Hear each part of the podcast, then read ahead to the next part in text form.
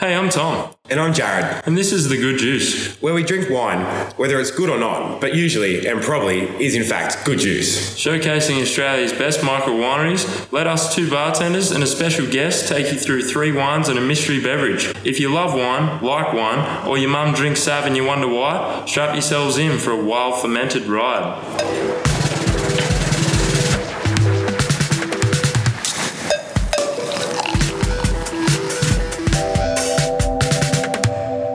And us. Welcome to The Good Juice for episode six of the podcast. Today we've uh, got a very special show. Jared's not here, so we've got Conor. Yeah, sorry guys, stuck with me for today. you won't be that disappointed, don't worry. Uh, Conor is uh, one of our workers and uh, bartenders here at Births and Deaths. He loves wine, doesn't know that much about it, so um, it's going to be a bit of fun, learn some stuff and, and talking some shit. And funnily enough, Conor was the first person to actually do a recorded uh, version of this podcast when we first started, Yes. before you even had a name. Back in the day when we were still at uh, your place doing it on Instagram feed. Yeah, yeah, it was fun. it was uh, live on Instagram. We made that cocktail with Yep. uh, what was it? Gossip, Gossip Low. Low. Yeah, Gossip Yeah. Smell And uh, without further ado, I'll introduce our uh, guest for today. We have David Bosanquet from the Throsby in Wollongong, my favourite wine bar, and they recently just changed owners. So I thought let's make friends with everybody and uh, you know get some people in here who want to talk about wine. Thanks for coming on, man. Yeah, no worries. Thanks for having me. Uh, so I understand that not only are you very experienced in wine, but you've also travelled a bit in your life. Yeah, um, lived in a few different countries over the years. So my dad actually used to work in Budapest in Hungary. So I was kind of back and forth between the UK and Hungary. Spent a lot of time in Europe, traveling around. Um, didn't really get to drink too much as I was a teenager, but still smelt a few wines here and there, and kind of got into like finding the different cultures and trying different things. Smelt. I understand this isn't a Yeah. video, so you can't see my inverted commas. I mean, in Hungary, you get some brutal stuff. You've got the palinka there, so you've got to be careful with those things. It's like 70% proof, it's not good. Oh, whoa. Um, and they were also very generous. My dad ended up had to drink shots for everybody because you'd go into a restaurant and they'd give everybody a shot, but me and my sisters couldn't drink it. So he would end up drinking four shots. So he'd end up erupting. Yeah, pretty much. yeah. But yeah, so that kind of got me into like love of traveling, trying different things, learning about cultures. So I lived in Spain for a bit, went back to the UK, started learning, learning uh, started working with wine there. Um, and yeah, last six years more wine focused. yeah, cool, man. Um, what made you come to Wollongong? Um, well, my I have family here, so my sister's been here for the last eight years, and my brother-in-law, niece, and nephew. Um, so I was working in Melbourne for the last two years, and then managed to kind of escape between the two lockdowns. Got out just in time. Oh, lucky. Yeah, I remember you telling me that. Apparently, you, you escaped, like, you, you, you just went over here for a bit, and, like, then there was complete lockdown in Melbourne. Yeah, pretty much. Um, yeah, so it kind of worked out well because I would have been stuck there again doing nothing Yeah. this whole time. So Yeah. Yeah. it's good to just be somewhere where I can actually work and talk about wine and see people. Yeah, beautiful, man. Well, it's it's been great getting to know you over the last few weeks, and it, it's good to have more people in Wollongong that really are passionate and, and know a lot about wine. So I, I guarantee you'll be a good addition to, to this week's uh, shit talk. so um, before we get into the wines, we've uh, vetting Eddie Van Halen today. Sadly, passed away of cancer at 66, I believe, something like that. Um, and so today we're going to try and make as many Eddie Van Halen puns as possible, or as many Van Halen puns as possible. And I ain't talking about love. Um, I'm just running with the devil. I'm unchained because these wines. all right, all right. Let's uh, let's get into it. You went in way too hot on that one. I was looking through my list Oh, of names and I was like, oh no, he's taking all the good ones. uh, all right, so we've got three wines as we usually do every week. We've got some really exciting ones. So we've got the Vinden Headcase Semillon from the Somerset Vineyard in the Hunter Valley. Uh, lovely microclimate, so we're going to find a lot of cool things happening there um, in the Semillon. We've also got the Adelaide Hills Hoyde Chardonnay from Sigurd, and then we have the Syrah from Sigurd as well. The 2018 Syrah, 2019 Semillon, and 2018 Chardonnay. So I think we'll start with the Semillon today. Uh, we- it'll be slightly less full bodied than your than your Chardonnay over there. So let's uh, let's give it a crack. I'm pretty excited for this one. So Vineyard, Vinden is from uh, is from the Hunter Valley. He inherited his father's vineyard, and he's been touted as one of the young guns of of, uh, of wine in the Hunter Valley and nay, Australia, probably the world right now. Um, in fact, um, his whole goal is just to create really uh, modern twists on different wines with different fermentation techniques, a little bit of barrel contact, um, cultured yeast, all the rest of that stuff. So um, I think we're going to find something in this wine, uh, tight, lean, textural, mineral. Um, and I don't know if you know much. Obviously, you know heaps about Semillon, um, David. Conor, I don't know how many Semillons have you had? Uh, most of the Semillons I've had have been uh, blended with Sauv Blanc. Okay. Um, I do believe I've had some Semillons by themselves back Yeah. in the day. Uh, uh, as far as I've been very cognitive of the wine that I've been drinking, like actually processing flavors, I haven't had Semillon. Yeah, right. Okay. Yeah, beautiful, man. Well, uh, when it's love, it's usually Semillon. so, so, uh, Semillon is uh, was founded in Bordeaux, uh, used for white Bordeaux blends, commonly blended with Sauvignon Blanc. Um, and it does make sauternes as well, which is our which Yeah. is our dessert style wine of Semillon because it is prone to botrytis. Now, botrytis is a certain fungus or, or growth that comes on the uh, grows on the grape, um, and Semillon's extra uh, susceptible to it. Do you know why that is, Dave? Um, what comes kind of down to the skin. So in Bordeaux, especially, they have lots of folks when it comes to the end of the harvest time, and that higher moisture level helps that rot to grow. Um, and then it just punctures the skins. The water starts to evaporate off, and it concentrates the sugars, so you get your sweeter style of wine. Um, and then the fungus as well starts to add more like saffrony kind of flavors to it, honeycomb, that sort of thing. Yeah. Um, but yeah, a lot of it is also the other climatic conditions. So having like a big fog come in in the morning is really important. They have the same in Tokai in Hungary, so that's why you get the ferments with the botrytis. And then along the Mosel, if they leave it to later on, they get those mists coming up as the temperatures start to cool off.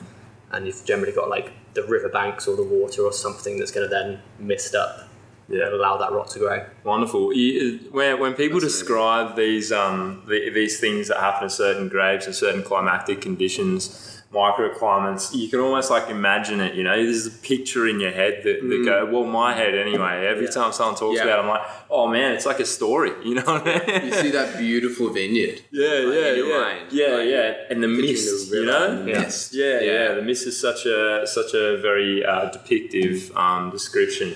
Um, so we have two types of Semillon, hot climate Semillon, which you find more ripe fruits like mango, yellow peach, papaya, um, sometimes a bit of moderate oak aging. And you'll find these in California, South Africa, Africa, and uh, also your um, South Australian areas uh, where the hotter climate is. Cool climate Semillon. Uh, they pick the Semillon a lot less ripe, so it has much tighter acidity. So more. So basically, when it's hotter, uh, it means that it has more residual sugar. When it's colder and you pick it early, it has more acidity, right? So it's going to be more textural and lean. Um, so these are obviously um, they definitely mimic their popular cousin Sauvignon Blanc with that lovely kind of zestiness, but they do have that lovely textural element that a lot of wine writers describe as lanolin. So it smells like sheep's wool. You know, it, it, it has that lovely silkiness and, and oiliness that, that you get from um, a Semillon. So, 19th century Semillon arrived in the soils of Australia in the 19th century, um, as I just said, in the Hunter Valley.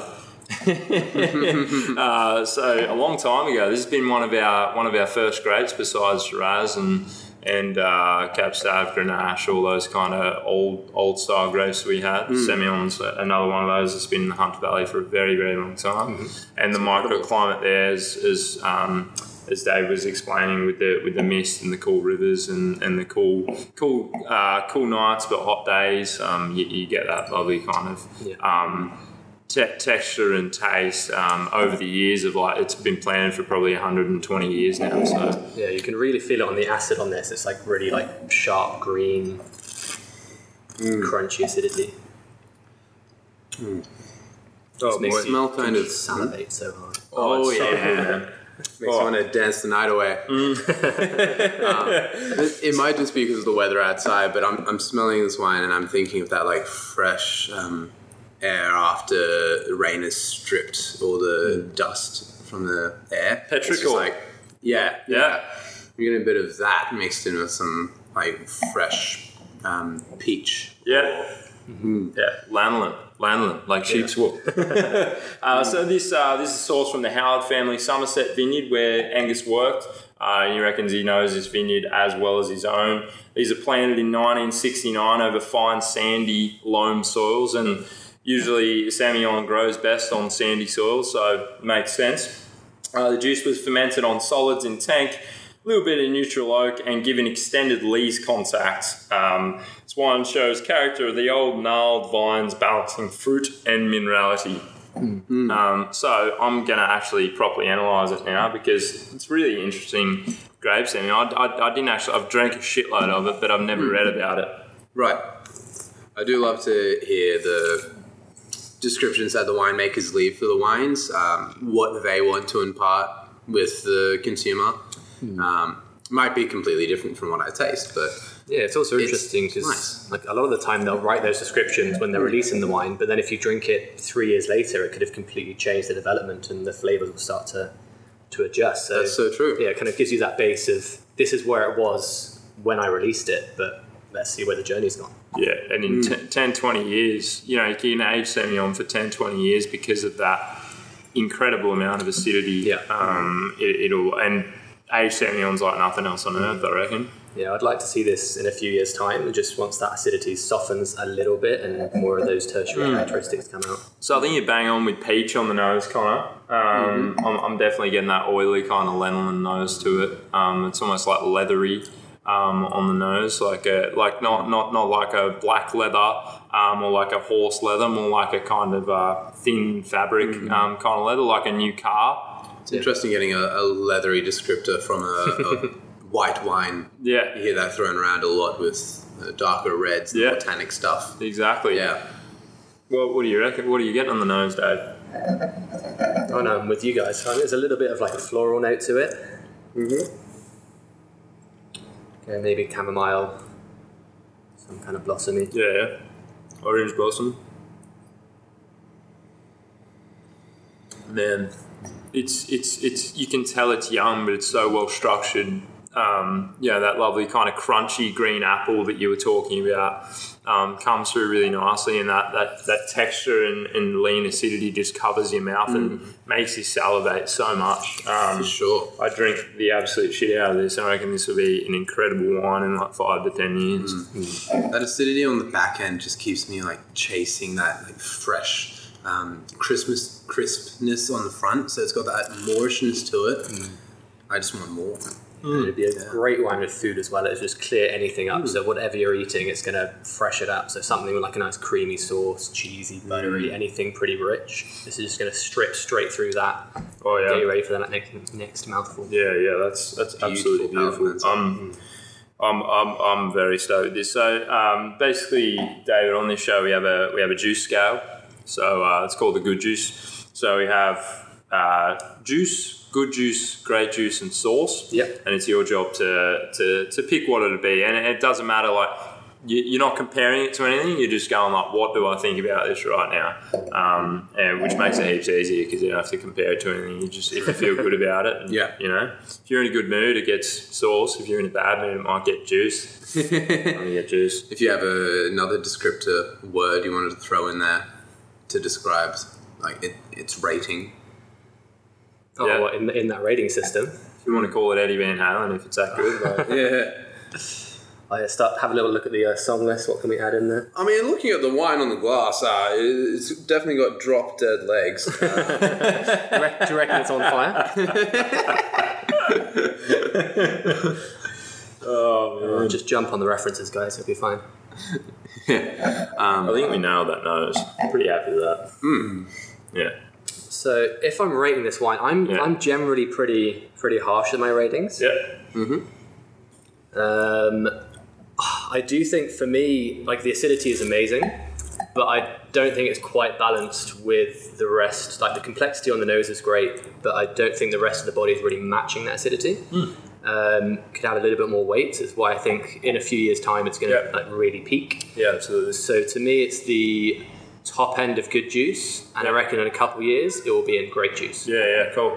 Top end of good juice. Yeah. Yeah, nice. What do, you, what do you reckon, Conor? Um, I I just wish I had more Semillons to as like a frame of reference um, because you, Take talked about tonight if you want. oh you know I'll drink the shit out of it. um, but you said the winemaker likes to do that modern twists on um, traditional styles of wine. Um, I would love to know how this is so different from other Semillons. Like I know it's good. I can't Yeah. deny that it's good. Yeah. But I, if I knew more about Semillons in general, I think I'd be able to rate it as a great. Mm-hmm. So right now, in my frame of mind, it's a good juice. Absolutely. Uh, and as I discover more, I could easily see how it could beat out other Semillons and be a great juice. Well, well, I think I think you stay true to the terroir um, on, on this one because if you're making Hunter Valley Semillon, you're making Hunter Valley Semillon because it's one of the most unloved grapes in Australia. We have such a great climate to grow Semillon, and not many people do it. So generally, Hunter Valley um, vignerons make Semillon to be Hunter Valley Semillon. So I don't think he's gone too far off the. Besides, like a little bit of lees contact with that adds a little bit of texture, Yeah. um, and then like he's fermented those solids as well. Um, and I just think like he stayed pretty true. Th- This to me tastes like just a lean, straight Hunter Valley Semillon. Yeah, it's kind of Um, like semi-reductive style, so they've gone more like not trying to introduce too much oxygen. Yeah. probably more stainless steel. Yeah, Even with the lees, I wouldn't say they're doing much bat- batonnage or anything. Whereas I think the biggest difference in Bordeaux would probably be a bit more oak barrel, yeah, and that would be a little bit more textural. yeah. Um, would probably be like the biggest difference. A little bit more me. creamy. Yeah, Yeah. As you add that oxygen in. Yeah, well, uh, I'm going to give it a good juice too, boys. Higher end of good juice, not quite a great juice, um, because great juice is a is, is quite a high uh, rating. um, and you know, to be fair, like it's 2019 vintage. It's probably only been bottled for six months or something. Um, and the way it's driving is is, is tasty. I I drink this you know, with anybody and show anyone if they want a nice lean white wine. This is what you drink in five years. It's probably a great juice for sure. Yeah. Um, it's going to develop all that creaminess and kind of grassy, grassy, fruity flavors um, that, that a Semillon develops. Um, and yeah, I'm going to go good juice for sure. Um, just to preface, how much do you think it is? Um, so I'm pretty terrible with prices. Um, I pretty much everything is being LUC for me. So trying to work out what things are retail is really tough. Um, but retail, twenty six. Conor? This is a game that Opie loves to play, uh, where everyone guesses what they think it is, and then he says how amazingly affordable these wines are. Yeah, So it's a good game to play. if I didn't know that was the game you were playing, I would guess this would be a 28 29 dollar bottle of wine. Bing, bing, bing, bing, bing, oh, bing. Oh, what?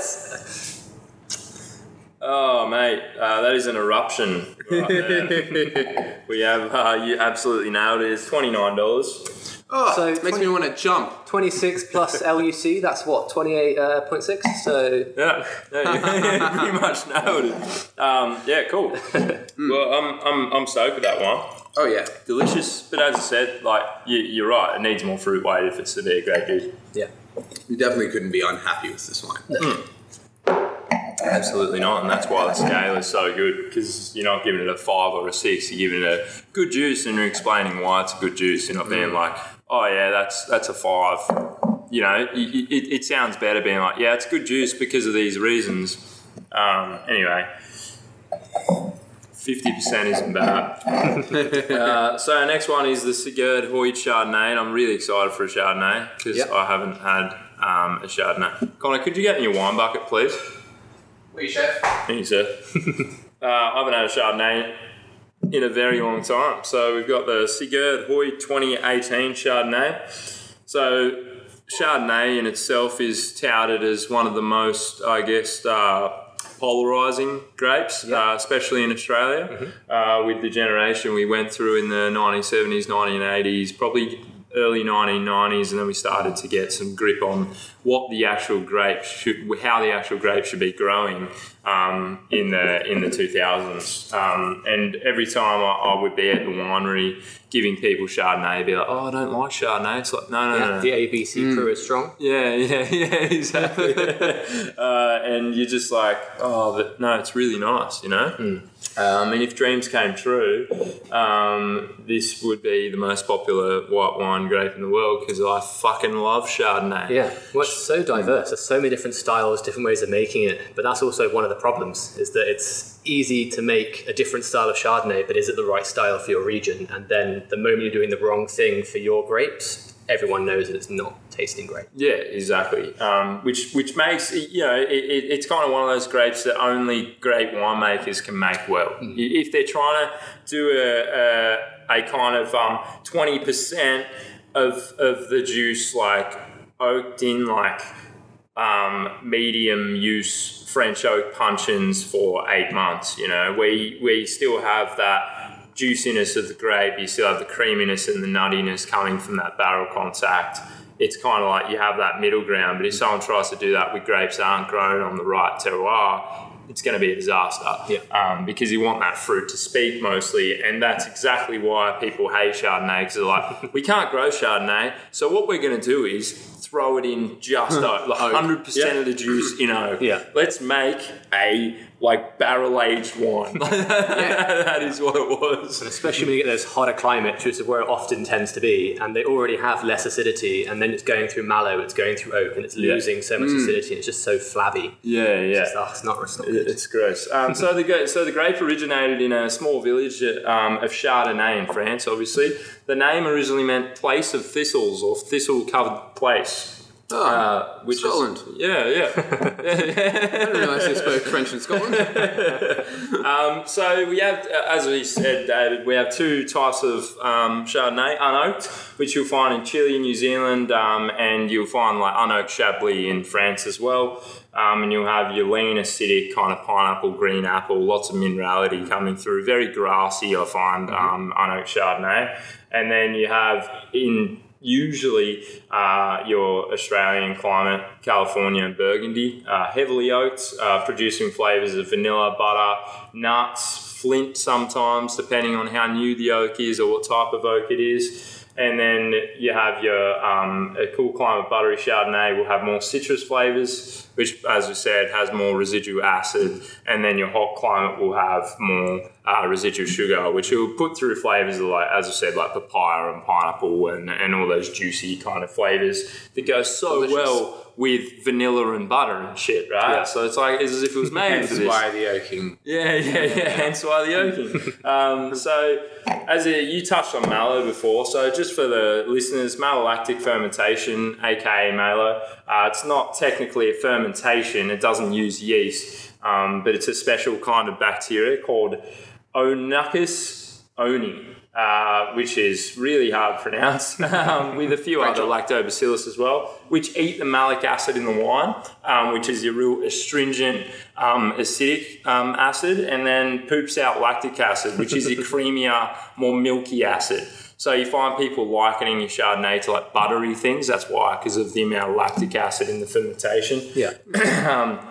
this uh, Adelaide Hills Chardonnay, sourced from the Adelaide Hills region, hand picked, uh, whole bunch pressed, um, and pressed into new French oak parcels for nine months, racked out of oak in small amounts of, of sulfur added. And uh, the Hoyde name is the Nordic name for hill. That's why it's called the Ah, uh, Hoyde Chardonnay, which makes sense being from the Adelaide Hills. Yep. So I'm really excited for this, boys. Right, I love Chardonnay, and the last few Chardonnays I've had haven't been great. So, um, ooh, you know, it's got a lot to live up to. it's got a nice nose though, which is a great sign. Um, So in some ways, I feel sorry for Burgundy because they have the two grapes that are very polarizing, Pinot and Chardonnay. And like when you get a great one, it's great. When you get a bad one, it's so bad. and you're like, and, and, and you're just like, oh, I want to make the best thing possible, and then you fuck up one thing and it ruins someone's like perception of that for life. Yeah. you know what I mean? Oh, yeah. Like, good one, dickhead. Thanks for that. yeah, one job. That was to make grandma like Chardonnay. Oh, chances are Grandma drank a lot of uh, very oak Chardonnay in her time. Yeah, yeah, yeah. Grand, grandma drank just like vanilla juice. I'm getting like, uh, I'm obviously getting like the nuttiness. Um, I'm almost getting like perfume pineapple, like lacto fermented pineapple, um, which which would make sense because of those um, different yeast strains and um, unfiltering. It's hard to put my finger on it. It's like um, I think I'm getting some like lemon curd in there, but it's mixed with something else for sure. Just be the nuttiness, a bit piney. Salty. I'm also kind of going like guava. Yeah, Oh guava. yeah. So one thing I really miss about um, moving out to Australia is that there's lots of things that I bought in the UK from when I was doing like tasting exams and studying a lot that I just haven't been able to br- bring out with me yet. And one of them was um, like the Nez du Vin, so it's like nose of wine in English. Essentially like a perfume kit, like 88 different scent bottles with different wine scents. That's So you kind of go through like your citrus, your pome fruit, your tropicals, and all of that. And I used to smell that every day to kind of keep my nose. And now I, I feel like Oh. I've just lost so much of that edge. Yeah. oh my god, So I I'm like, want one of this- those. They're so good. But I also didn't know if I'd be able to get it through customs, so I haven't bought it with me. I Fair. thought, yeah, and they're not the cheapest things, so I I haven't can imagine. one. Yeah. I guess I'm just gonna have to drink a lot of wine instead. Oh. what a shame. Yeah, yeah, I, I, I, I probably agree on like pineapple, mango. I'm still getting like that underlying like perfume pineapple, Yeah. um, which I think comes from that like secondary fermentation. It's nowhere near as uh, buttery and nutty as it is on the palate. Like it's like not like not much of that kind of um, nuttiness and oak contact comes through on the nose. Besides like a little bit of one layer, but like on the palate, it's quite Oh yeah. quite creamy. You kind of feel that Oh, like yeah. it takes off a little bit of the edge of the tropical fruit. Like nothing feels sharp or underripe. It all feels like nicely ripe. But I was trying to figure out what it reminded me of, and then it clicked, and I felt so stupid. It's the Four Pillars Chardonnay barrel gin. Yeah, Makes sense. It's Chardonnay barrel, and this is a Chardonnay. Uh, that's Silly me. delicious. oh yeah. It's very, very complex. There's a lot going on on the palate. It's extremely long.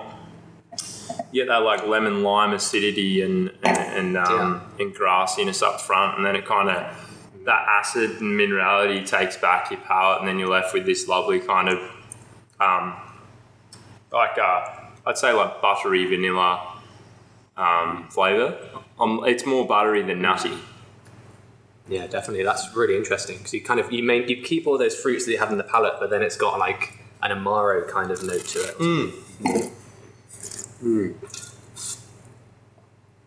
I think this is another white wine that has that sort of leathery quality we were talking about with uh, Semillon. Just that um, real light leathery though. Um, some Can you- back end. Can you make it a Can you make it a, uh, a, a Van Halen quote?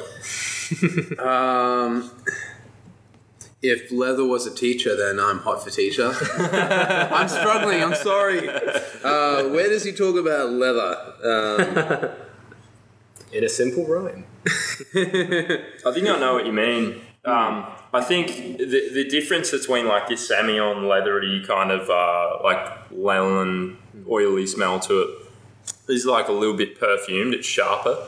I'm getting more like yeah, more of those um, yeah, more of those kind of perfume fruits, like like like like uh, not permanent marker, but you know what I mean. Like um, comes from that like uh, dead like yeast and least really contact. It's one of those fancy furniture stores with the uh, the white leather chaise lounge. You just walk in, you're like, Yeah. I smell money. Yeah, I smell Chardonnay. oh no. Oh, so much going on. I, th- I think there is a lot going on. It takes a while to process. There's been quite a few silences during this wine. Yeah, you kind of get that like cedar box, hmm. like that well-aged wood. Yeah. But yeah, it's definitely it's developing as it warms up a little bit as well. Hmm. It's kind of changing, evolving in your mouth. Hmm. so well balanced. Like that. Yeah, that lovely bit of acidity up front, which is which is uh, very German style. Um, the acidity up front, um, which, which is really interesting. And I haven't drank much uh, French oaked Chardonnays, but I would imagine it's probably similar because of the climate. Um, you get that like acidity right up front, but then it's fruity and creamy and, and, and, and salty and you're left with that lovely bit of cedar wood and like buttery um, vanilla up back, and it's beautiful wine. Beautiful wine. Yeah, you kind of get that in like that, that Chalonnais Burgundy, so that middle section of Burgundy, where you Yeah. have that slightly more moderate climate, still using some oak. Whereas like Macon, they tend to go a bit more towards that Chablis style, where they might not oak as much, or they might try and keep it a bit underripe. Um, So nice. I'm really enjoying this wine. and good. It's the first Chardonnay in a while, so Yeah, it needs to be a good one. Perfect. You must be thinking, Opie, why can't this be love? I think I've already used that. oh, no. I think I've already You did used that. bang I mean, through a few of it's those at allowed. the start. Yeah, all right, The, that's the, allowed. pun, the puns are on fire. It's not like I said you were running with the devil or something. um, yeah, it's it's definitely wild. I want to know more. It's I keep going back to it because it keeps developing. Um, like you said, as it warms up, but there's just so much to notice. Um, yeah, so with more time, uh, I think I'd understand it more. But right now, I'm just like amazed by this mystery of the wine. Yeah, a lot of that call for me is the complexity. There's a lot to explore there, which when you drink lots of wines, that is always nice. And then you can end up being overly generous to those wines because you're saying like, oh yeah, I can think about this, this, this, talk about that. Um, but then the structure, there's nothing that's like jumping out to me that I that I really dislike. So there's, I was kind of like, yeah, grape juice is good for me. yeah. Oh, 100%. I, uh, I'm going to incline to agree with you there, Dave. Um, I think this is definitely great, great juice, and it's on the higher end of grape juice, great juice for me too, because uh, this is, yeah, this is a phenomenal wine. And, and when I said like I was in the mood for a chard, good Chardonnay, I didn't expect it because this guy's a scientist, right? He makes these like freakish Frankenstein wines, right? And like the the Chenin Blanc, I think, went too far. Um, this is just right. This is Yeah. on point. It, it's complex. It's delicious. It has all those characteristics that you love of your Margaret River Chardonnay and everything.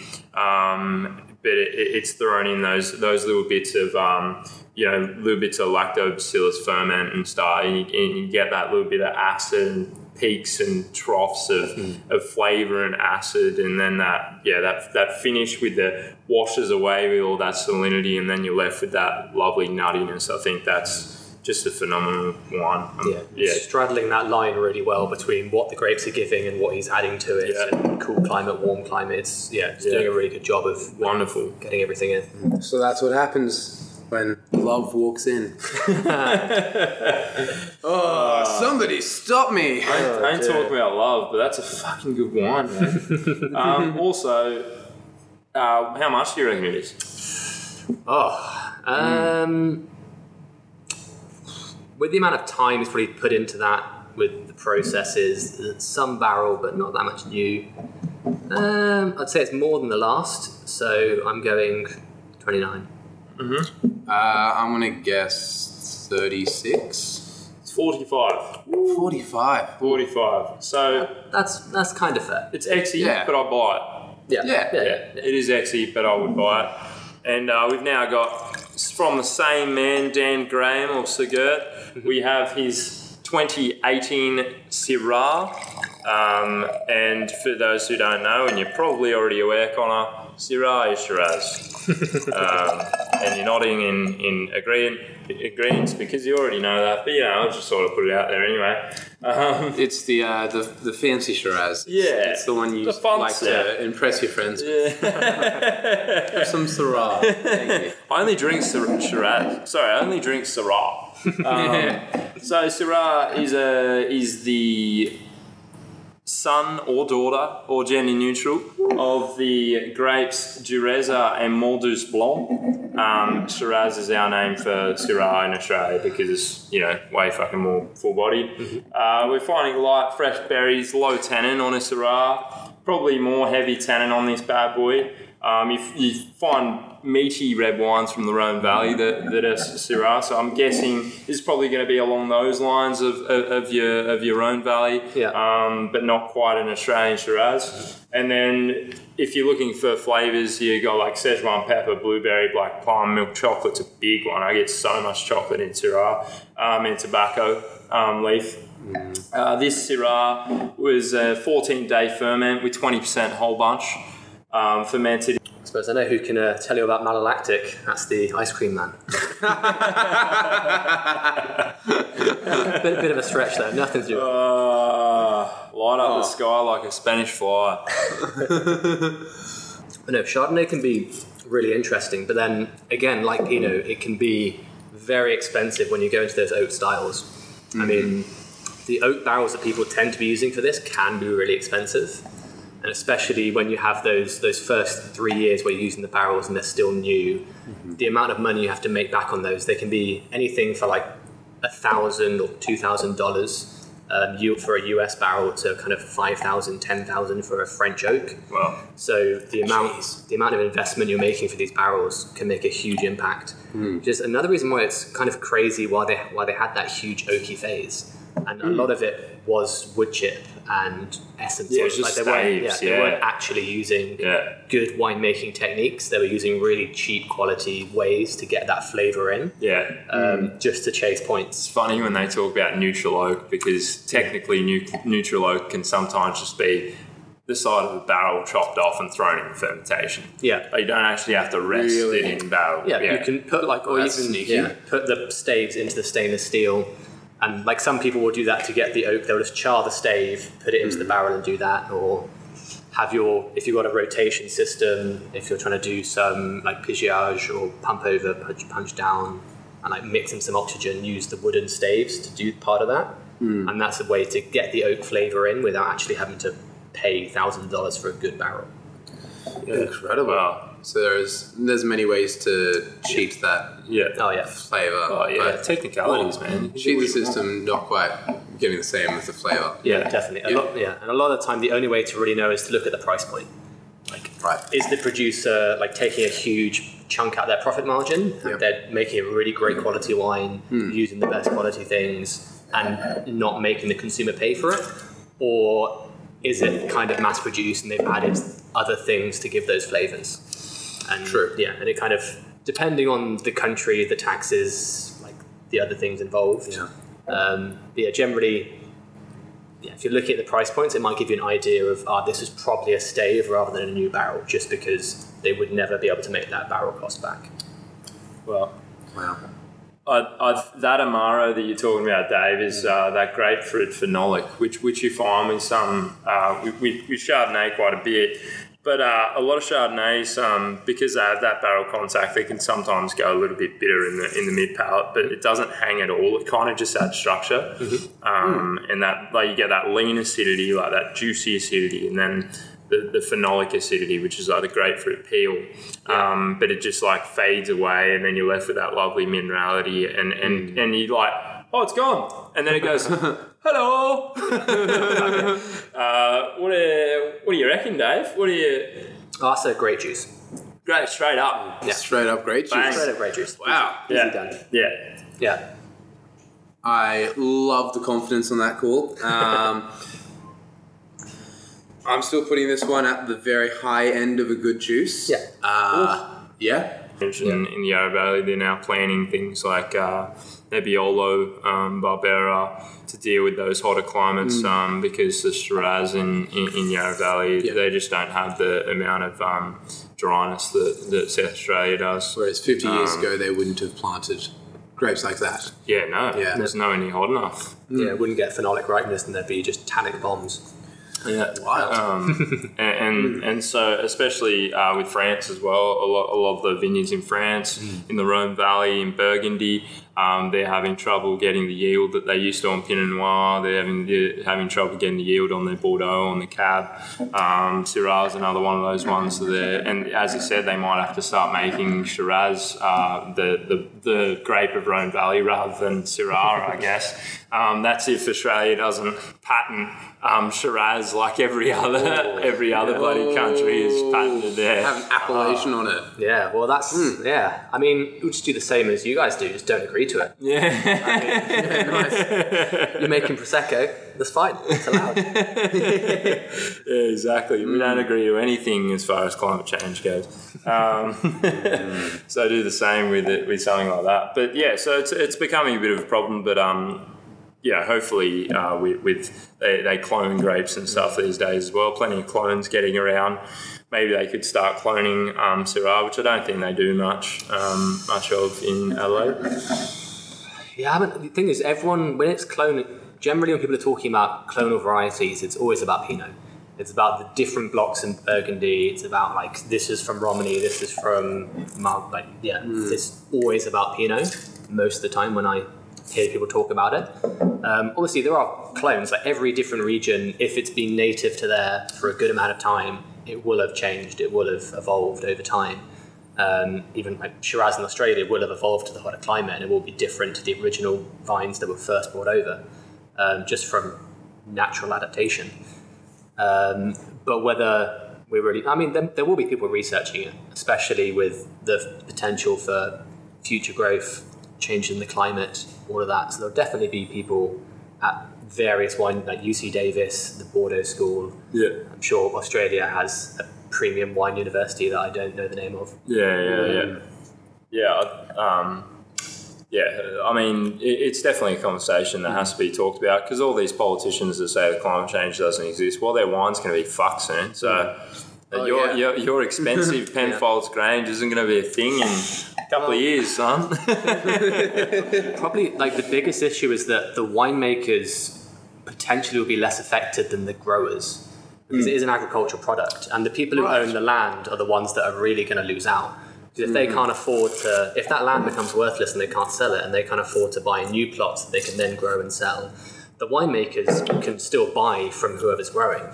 Like, True. if their investment is in what they're selling and they can pick and choose where they're buying the grapes from, they might not be affected.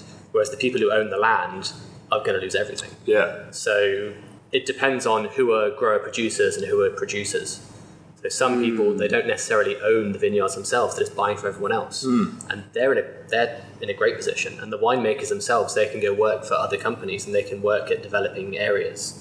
But the people Yeah. who the farmers are going to lose out. yeah, yeah. Yeah, Their livelihoods. yeah. Yeah. So this thing is, we, we talk about wine. It's really easy to forget it is an agricultural product. Like it is Yep. Ah. something Oh. we grow. But that's why we like wine so much because it tells such a story. You know, this mm. go, this goes mm. from someone's hand um, to a to a vat to a press to a you know all these things to a bottle Yeah. to someone's glass to mm. someone's mouth and everyone's brain yeah. interprets it differently. Oh, You know, to a, to a bottle like all these things. You know, it's a beautiful label and everything, but this started off. There's probably dog shit next to this at one one point. You know what I mean? Oh yeah. oh my god, vineyards love to have dogs on their Yeah, oh, property. oh, it's yeah. great. You know? Yeah. chase away all the pests. Hmm.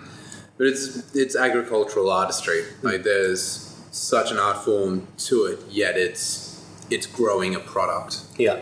And then doing something with it. Well, I think this is the first year where the young guns of wine have put a new category in to celebrate the growers as well as the winemakers and the wines themselves.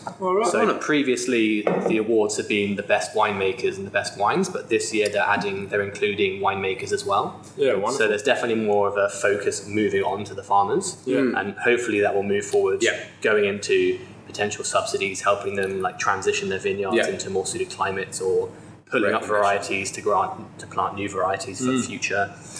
But um, yeah, who knows what's going to happen? Yeah. Um, I. I'm gonna. I don't love this wine. You don't. That's, No. no, that's okay. Um, Let me let me find an Ed Van Halen. Uh, so there's one called "So This Is Love?" question mark, and you're saying no. Or ain't talking about love. I'm not. I'm not saying. No. I'm not saying it's not love. You know, like you can fall in love with anything. You're no good. Uh, some people love plants. You don't feel this is a pretty woman? Look, On a serious note, tell, tell us why. uh, so on the nose, I'm just looking for a bit more. Uh, the, the yeast takes over a lot. Um, I, I find that when that when, when they do barrel ferment, sometimes it can go a little bit awry. Yeah. Um, when they don't ferment out the solids, um, and that kind of might have a second ferment. I, I don't know how it works, but I find that some of these natties, when you smell them, Yeah. they have that real yeasty smell to Yeah. them. Um, and on the palate, it's tasty for sure. Like like it has elements of like cherry and, and like chocolate and like it has a real herbaceousness like cardamom and, and, and like nutmeg like in there. Yeah, quite spicy. Um, and then it kind of just leaves, and I'm left with not not a lot. Are you left with that tannic mouthfeel? Because Yeah, I'm, I'm um, still like feeling A little bit of tannin in my mouth. but there's not much uh, flavor associated with the tannin. Yeah. Right. I mean, I'm searching for fruit in this. Like, I'm getting lots of perfumes, I'm getting lots of tertiaries, but I mean, Exactly right. I- Yeah. I'm searching for that core. yeah. Like, yeah, what is. So like a bit of a cherry. Yeah, I'd say like a bit of cherry, a bit of plum, but there's nothing. Yeah. It's not like the other ones that had mm-hmm. like multiple different Yeah, fruits yeah. that we were talking Oh, about. yes. Whereas mm-hmm. this They were so fruity. Yeah, this one is more the process and the development, but it's only 2018. Right. So you quite reckon young. in a few years. There'll probably be even less fruit and more development, which then So drink now. Yeah, drink, drink now, enjoy. It depends kind of what people like. I mean, there will be people who will love this wine. It's it's beautifully mm. perfumed. It's pretty elegant. Yeah. It, it is that Syrah style, um, but then I would expect like a really like stronger damson flavor or some something to push through all of that as well. So I'm personally loving it. Um, Yeah. So that's the, great thing about taste being so subjective. Yeah. Uh, and if this is the hill I die on, this is the hill I die on. uh, um, the last one I gave that one a, a good juice, and you guys giving it great juices. This one I feel like it's been the uh, most interesting one I've tasted all day. Uh, I'm Why? uh, I am loving the uh, interesting nose. Uh, I wasn't labeling it as yeast. I, I know it's a, a, a natural wine. Um, I know they tend to be really funky, but this one doesn't seem so funky. It has. What am I getting? I'm getting chocolate, tobacco, and cherry, um, which I think is super interesting. Uh, and I think the palate is pretty close to match uh, with that lingering tannic that makes me that just reminds me oh yeah i'm drinking a great wine let's go back to it Yeah, um, so those are those are the elements that are just exciting me about the wine okay. um, and You need to drink uh, more Shiraz, my friend. that's a fair call i should definitely drink more syrah i should um, It's not a bad wine by any stretch. It's just like Oh, yeah. that. It's that the, the thing. Like I don't know if you have this um, as well. But it's just sometimes um, natural wines are that yeast like overpowers the nose, which I don't. You know, I don't like. I understand like it's there, and there's sometimes like there's like a third layer of that yeast, but like it just smashes you in the face, and then I find it hard to get down to the real layers of it. Yeah, well, 'cause- Um, yeah, with those natural ye- natural wines, those wild ferments, you never know which yeast is going to dominate. So it's a massive gamble about what flavor is going to come out. And even if the yeast you want does come through, how long have they been, been competing? Whereas when you throw in your commercial yeast, you know it's going to win. It's going to kill everything else. It's going to outcompete. It's going to outperform, and it will be consistent. With your wild yeast, that initial fermentation could be a, a much longer period of not necessarily the best yeasts giving different flavors, and that will give complexity, it will give interest, um, and then it depends on the palate of the consumer. Like, what is it that you're looking for? What do you enjoy? Yeah. Um, But it's good to have these different wines because they're very traditional styles. Um, I am wary with when people talk about wild ferments and natural wines about whether that winery also has a commercial element. Because if they're also producing commercial wines, the commercial yeast is ambient in the air and will always dominate. So it's not necessarily a wild ferment because Wow. the commercial yeast is the one that will win. It's it's scientifically designed to be the strongest yeast. So there are there are producers that will build a separate winery, and all their natural wines, all their wild ferments are being done in a separate winery. But there are others who, it's like, oh yeah, this is a natural ferment, but they've done it in the same air as the commercial. So it's the commercial yeast that's going to win. So that's why they have barrel incredible. rooms and stuff. And Yeah, yeah, you're trying- sour beers yeah. and like they have an entire different Yeah, um, different setup different for room thing. set up for them. Yeah. Uh, I think it's developed a bit more on the nose. Um, I'd, I'd be interested to, to know what you think. I mean, it's yeah. The thing is, it depends when I'm when I'm talking about wine. I go through two different phases. Am I talking about this wine for a systematic tasting, or am I talking about this wine for my own personal taste? And generally, I'm trying to do a more systematic approach because most of the time, when I'm with wine people, I want to practice and I want to get better, yeah. so that if I take an exam, that's what I can do. Um, job. And then when I go into that thing, that's when I think, okay, it's lacking fruit. It's a li- the flavors are a bit short in the palate. The tannin does continue, but for me, it's a fairly short palate. Hmm. Um, but I am enjoying the wine. I mean, Yeah, yeah. I, I quite like that perfume nose. Yeah, yeah, it does remind me of those more European styles that I do miss a little bit because I don't get to drink as much. Yeah. Um, but having said that, like my like awakening wine, when people sometimes talk about that one wine that you drank and you were like, yes, that is the wine that made me want to drink wine, um, was a Jean Louis Chave Hermitage 2007, and this is nowhere near on that level. Oh yeah, of course.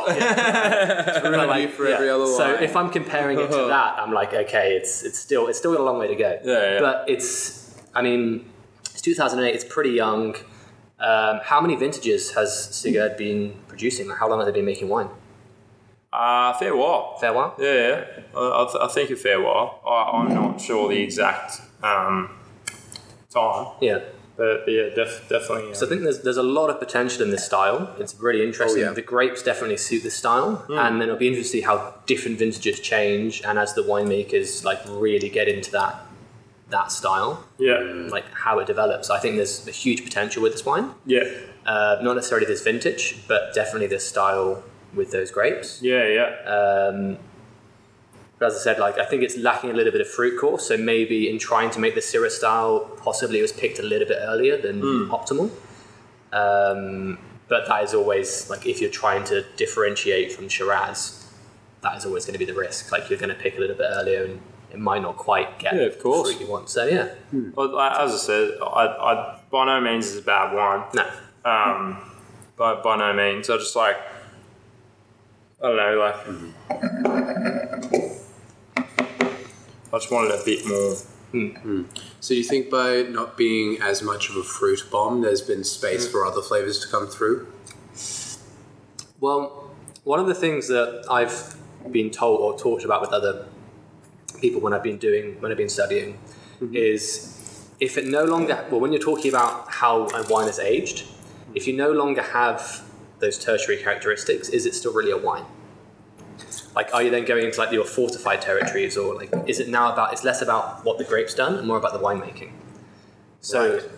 if the winemaking and the aging has made this taste of what it tastes, were the grapes really relevant? So then, should is it like is it no is it now important where these Oh. grapes are grown? You're blowing my mind. Yeah. So that's the thing. It's kind of like if you don't have that fruit core, um, i- are you still talking about wine, or are you just talking about a scientific experiment where they've done different agings, they've used different yeast, and they they have made the winemaker has made the flavors, not the grapes. I'm still going to give it good juice. Yeah.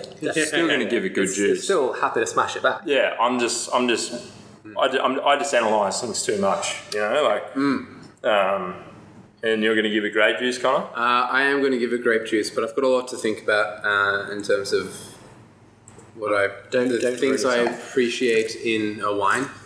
Um, yeah, it, it's been absolutely fascinating hearing about uh, losing the qualities of the grapes in their like rawest form. It's uh, just- through processes. You can tell two purists from like someone who like hasn't drank that much wine. That's has me. been introduced to like a lot of new styles of, of, of wine, you know, um, Yeah. and, and the, the world that we surround ourselves around now isn't Rhone Valley Syrah. It isn't, you know, um, Spanish Garnacha. It's like Barossa Valley Grenache. It's it's Barossa Shiraz. You know, like, and, and even this being a Syrah style has that nose of you know, kind of dry style Syrah from um, France, but it doesn't hold up to the fruit weight that, that something of that style Yeah. should. And I think that's the, you know, uh, two purists commenting on the wine in an analytical point, saying that I, I just want more from this in a few different ways. And you're like, I really like this because this is what I'm tasting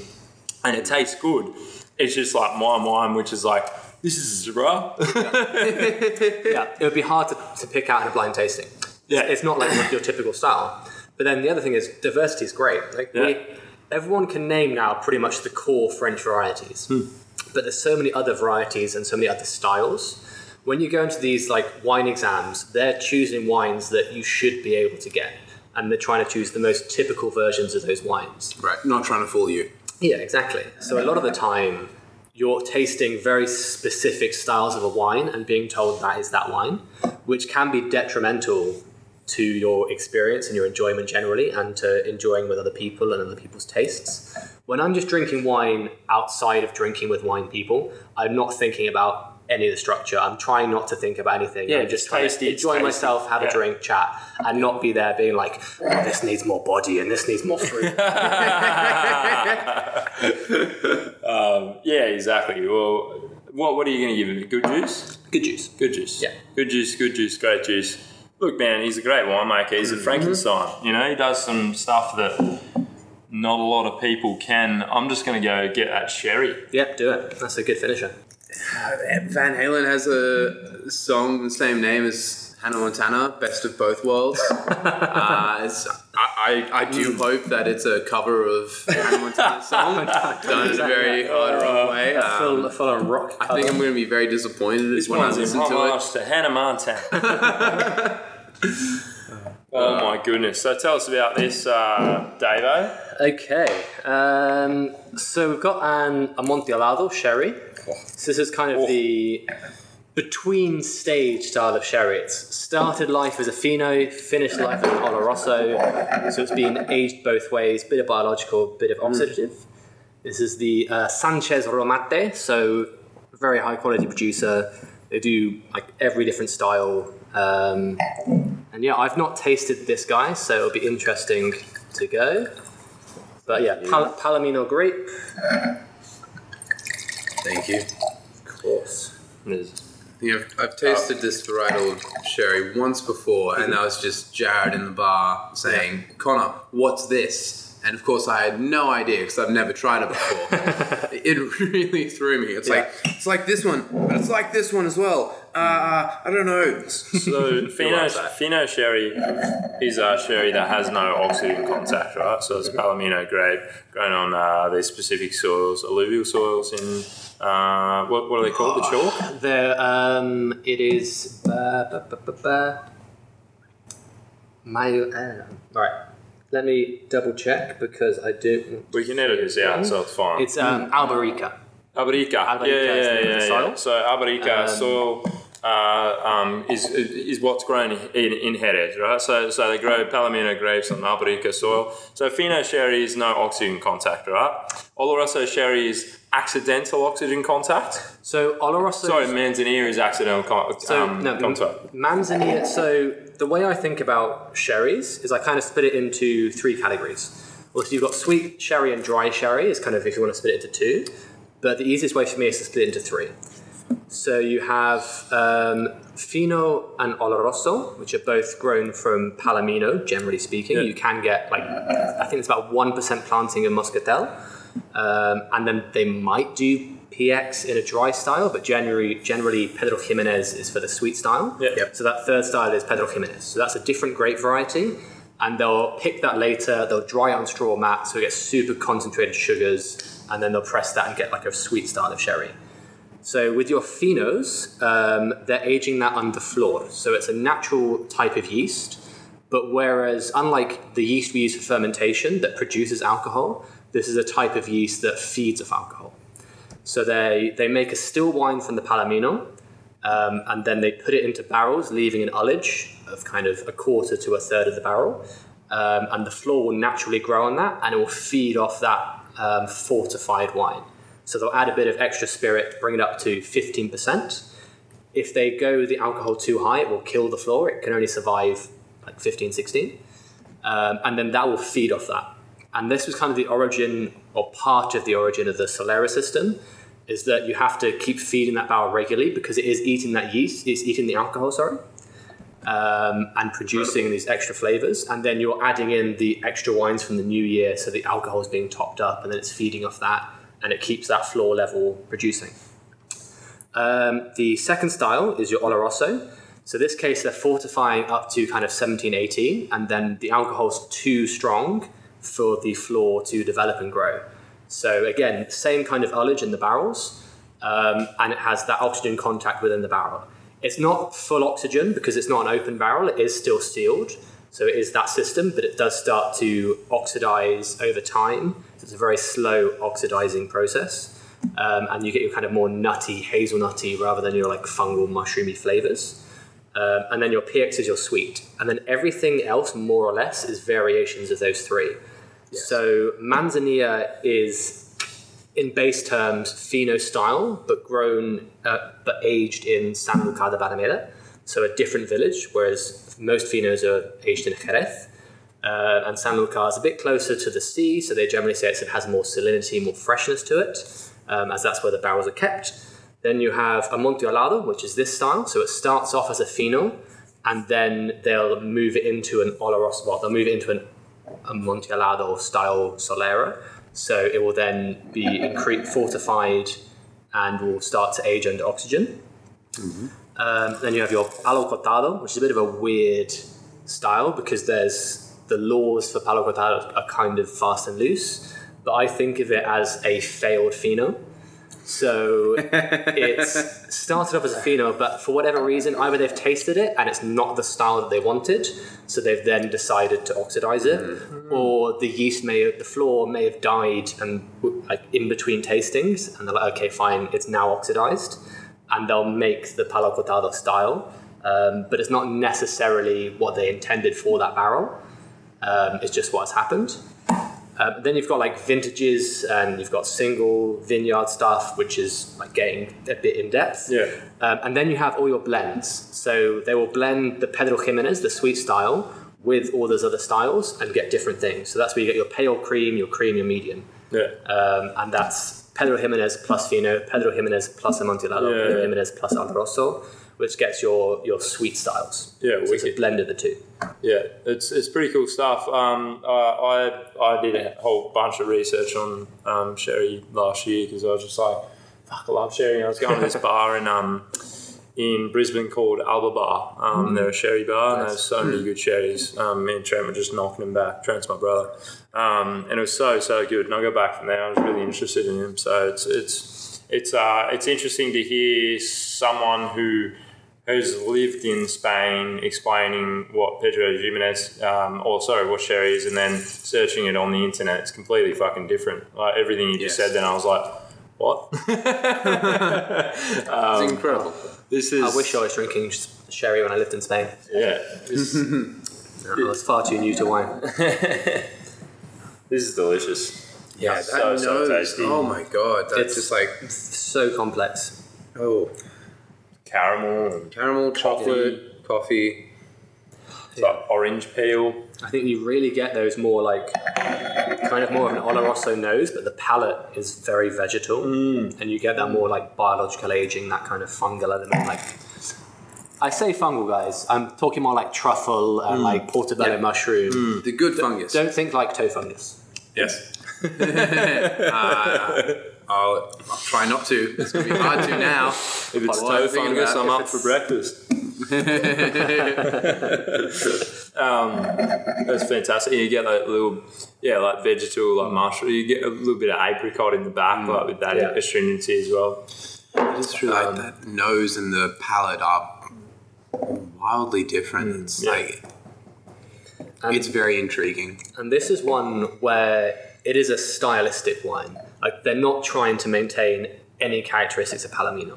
One of the reasons why that Palomino isn't a huge grape in the world generally is because unless you're getting the most premium sites, it's a fairly bland grape variety. There are some amazing dry Palominos that you can get, um, but the reason why most of it is used for fortified wine is because it doesn't necessarily have that much flavor. The same as why you have like Colombard or Ugni Blanc for brandy. Like they're not Yeah. growing that grape to make mm-hmm. the wine. Sometimes they do, and there are specific examples that are great, but the majority of it is being mm-hmm. like some is being used for fermentation, Yeah. for distillation, because it doesn't have as much flavor, so that you can sell it as a single varietal. So in this case, it's improved by years and years of blending and aging and oxidizing and yeah, biological biological aging. All sorts of shit Yeah, craziness they do. that I can't even comprehend. um, but uh, I'm going to give this uh, straight up sauce because I fucking love sherry. Um, this is, look, this is very, very complex, and I- I'd love to sit on this for a couple of days and, and kind of pick its brains. Yeah. Um, and because it's sherry, I'm to assume you got this open for a while, so I might, might ask for a little bit more. Uh, but yeah, it's it's delicious. Um, as I said, love sherry. I would love to uh, drink way more sherry, but it's pretty unattainable sometimes. Yeah, I don't know what the, the Wollongong scene is like for sherry. Um, Very good. yeah. Yeah, I'm I trying can tell you. sherry, So can't find it. Scott Wolsey, who imports this for TSA, he's huge on sherry. He lives in Victoria, so once lockdown is over, if you get in contact with him, he will supply you with as much sherry as you can handle. Oh, Yeah, we do need a lot of sherry here. Yeah. Yes. Um, well, I'm gonna give sauce. What are you giving it? Uh, I might I might join you on that one because that nose was just unbelievable by itself, and then just that that flavor on the palate just makes me want to go back to it to be like I want to know more. I feel like I've said that about everything we've drunk today. I just want to know more. Yeah, Um, yeah. yeah, it's just it's absolutely fascinating. Uh, thank you so much for bringing this one in, David. No, my pleasure. Sherry is like the, the classic sommelier thing to finish on, because everyone Right. everyone has like palate fatigue after tasting so much wine. It's like, nah, drink a sherry, you'll you'll be able to taste that. Yeah, yeah. So our wines today came from Maven Merchants in South Australia. He's a lovely dude, Henry Enrique, uh, who distributes these small batch wineries um, throughout the country. Uh, he's got a bunch of cool wine. He's getting a, I believe, forty more on um, in a couple of couple of weeks, which is really cool as well. A couple of couple of nice wineries releasing some new vintages of things. Um, but yeah, the, these wines super affordable, delicious. If you want to get on to Maven Merchants, you can get fifteen percent off with the code Good Juice on their website. Get a fifteen percent off case or a six pack, and just get around these guys because they're doing really cool stuff. Like as I said, like I just like I love Syrah. I didn't taste that much, but the rest of them were like the Chardonnay was incredible, um, and just these small batch guys create stuff that you can't really find um, on the mainstream market. Really interesting wines. Yeah, and you and you're supporting um, small guys as well. So get on to Maven Merchants. Uh, also, thank you to David for coming on today. Woo! And uh, No worries, absolute pleasure. if you're around town, get to the Throsby where Gus, David, Gemma, Terence, the crew there will sort you out with some delicious wines and uh, maybe they'll even come into your bar if you have one and, and have, have a few beverages with you. Um, and thank you to Conor for covering Jared this week. Um, Cheers. Because, uh, look, I'm a bit sick of Jared, so, you know, it's nice. Well, I'm sorry I don't talk as much shit as Jared. Um, but maybe that's a good thing. Uh, don't don't tell him I said that. Wait, this is, that's, this is the oh, he's going to hear right. this. No, so yeah, th- thanks for coming on, man. I Thanks appreciate it. Uh, and if you want to hear more about the Good Juice, follow the at good at the Good Juice on Instagram. Uh, follow us on Spotify, um, on and on any of your other favorite podcast platforms. If you want to see some rubbish photography, follow at T underscore Opie um, on Instagram. Not true. Follow at Births and Deaths Bar if you want a fucking delicious cocktail. And at the Throsby on Instagram if you want some wine and Wine updates porn. what they do. I believe you guys are doing oyster, or you did oysters. We just did that last weekend. Yeah, um, there's going to be going forward more winemaker dinners on some Wednesday nights. Yeah. There's, there's a lot happening in the future. There's a vegan tasting coming up with some cheeses and wines. awesome. Bring it on, because uh, vegan wines are not always easy to come by. These are all vegan. Yeah, yeah, Amazing. Yeah, yeah it's, it's hard to know what is vegan, what isn't. It is. Yeah. Yeah.